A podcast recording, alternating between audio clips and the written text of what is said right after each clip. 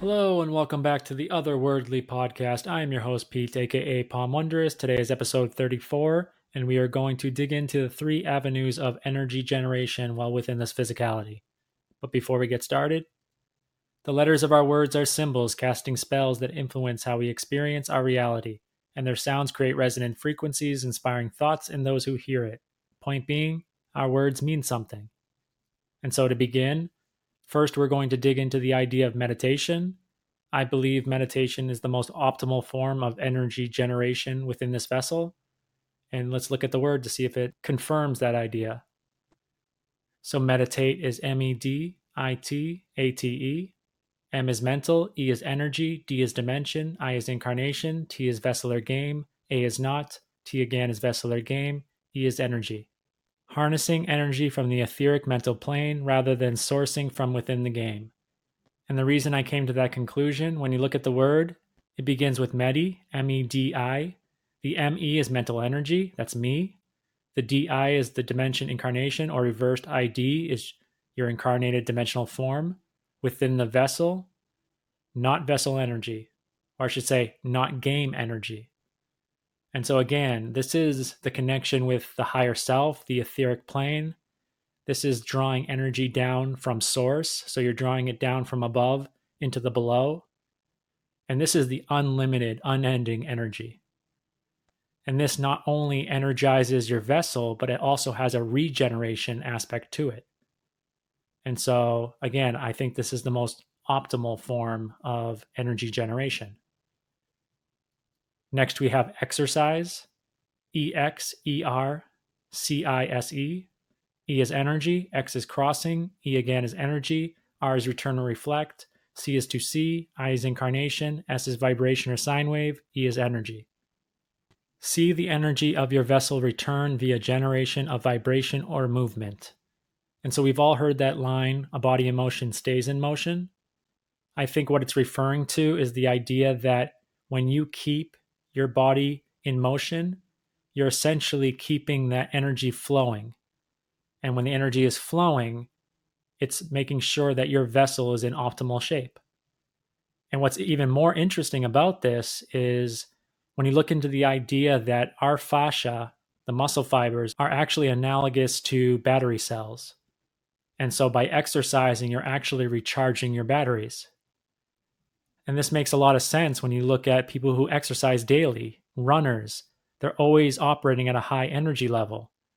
Now, we've all been conditioned to believe that we need to consume food in order to provide ourselves with energy, and that exercise is actually the depletion of energy.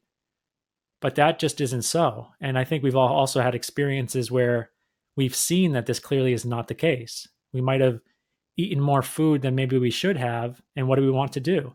We want to take a nap. Now, if food was our source of energy and should be energizing us, why are we suddenly so sleepy after we consume it? That just doesn't make sense.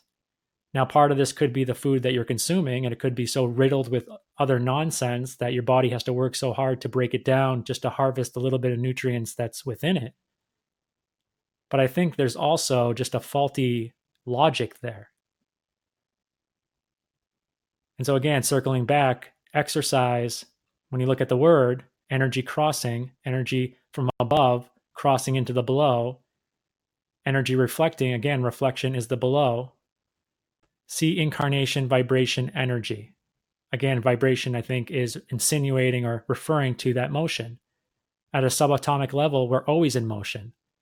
And I think when you exercise, you're keeping that currency flowing throughout your body so that you're always in the most fresh and optimal version of your physicality.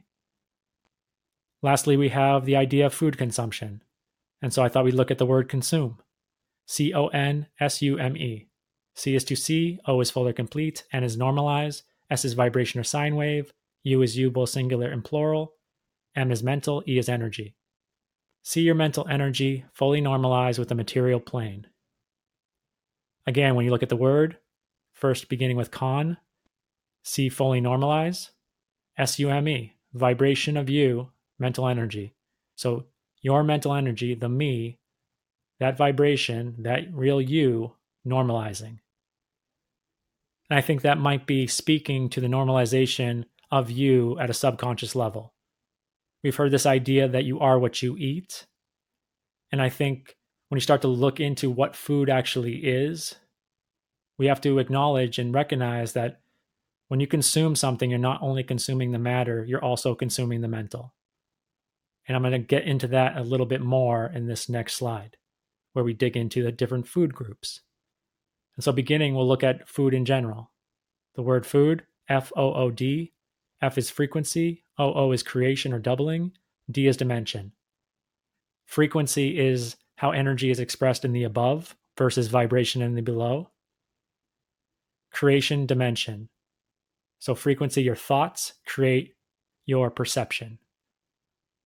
You are what you eat. That's essentially what food means. And when you look at the food groups, fruit, vegetables, meat, and dairy, beginning with fruit, F R U I T. F is frequency, R is return or reflect, U is you, both singular and plural, I is incarnation, T is vessel or game. So again, frequency, thoughts, returning to you, you while you're incarnated within a vessel. And so I think fruit might be providing us with the ability to strengthen our connection to our conscious mind, to the spiritual aspect of ourselves, to the masculine aspect of ourselves, that which resides in the etheric. And then looking at vegetable, V E G E T A B L E. V is descending, E is energy, G is great, E again is energy, T is vessel or game, A is not, B is being, L is consciousness, E is energy. Descending energy, great energy, into the vessel. Not being conscious energy. So the able is really interesting here. I think that not being conscious is referring to the subconscious or the unconscious energy. And so I'm positing this idea that vegetables might be enhancing our connection to the subconscious. So that consciousness that resides within the physicality, that feminine aspect of ourselves. And when we look at meat, M E A T, M is mental, E A is power, T is vessel or game. On the surface, this doesn't sound so bad. But when you actually realize what this is communicating, it's quite interesting. Mental power of the vessel. So when you consume an animal, you're not only consuming that matter, you're consuming that mental. And I think that's what people need to be aware of when you consume anything in this reality, especially those that are still consuming animal product. And this is where there's a disconnect between what old cultures or ancient cultures or even indigenous cultures in this modern day still continue to do versus the first world environments and that meat consumption. They're not the same. Ancient cultures and indigenous cultures, there's a ceremony, a ritual. They honor the beast and they try to use every aspect of it in an efficient manner. That's not the same with animal farming. In today's modern world, animals are put through misery and crowded and just have a horrible existence just to provide profits for the company and food on someone's table. And as mentioned before, when you consume these animals, you're not only consuming the material aspect of them, the macronutrients, you're consuming the mental. And so you're consuming that misery.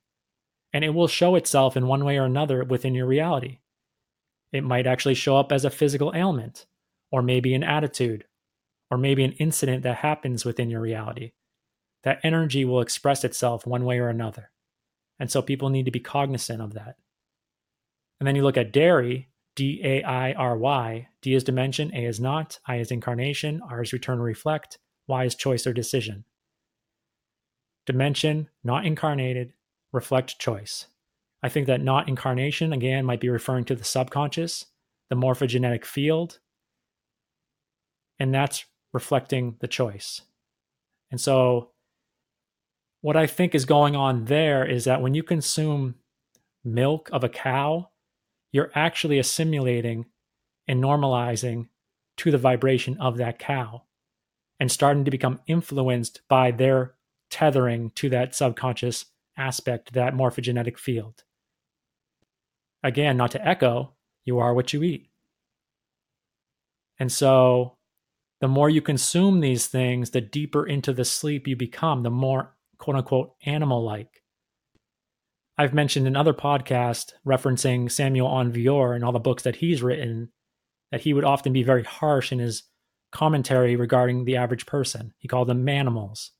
And when I first encountered this, I was a little uncertain as to what he was referring to, but it now makes a lot of sense to me. I don't condone his approach.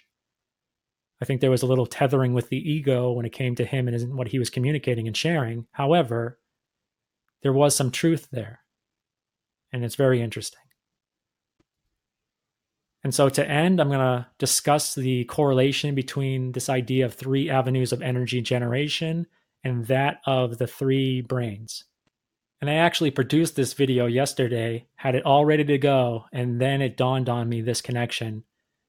And I was apprehensive to launch this without actually sharing this because I thought it was very, very important. And so I tried to put it all in a nice, simple slide, but this makes a lot of sense to me, and so I'll share it with you now. I think meditation really speaks to the head, speaks to the brain. And now that makes total sense and seems obvious, but I think it's referring to the intellect, to spirit, to consciousness, to that which enables us to see and sense the visible. Versus exercise, I think, is correlated with the heart and intuition, to the body, the, to the temple, and to the power center that enables us to experience this reality. And lastly, consumption in food, I think, is correlated to the gut and instinct, or to the soul and the lower mind and the subconscious and the subtle energies and that which is non-visible. And so when you look at these concepts, what really pops out to me, and I haven't shown it in here, but I'm going to speak to it now, is you have the center point of the heart. Again, that's the power center. And above, you have the masculine component of our existence. And below, you have the feminine component of our existence. Masculine energy is active, the active principle. Feminine energy is the passive principle. Above is etheric, below is material. And I think the goal for all of us is to bring these all into that center point. So not to become too enamored with your masculine energy or your feminine energy, and not to demonize one or the other. It's really recognizing that your most optimal form is holistic. It's bringing all of that together into one. And that oneness is at the center point, which is your heart. And so I'll leave you with that. If you found this content to be of value and would like to help support future episodes, please consider joining me on Patreon at patreon.com forward slash Palm Wondrous. And until next time, know what you stand for.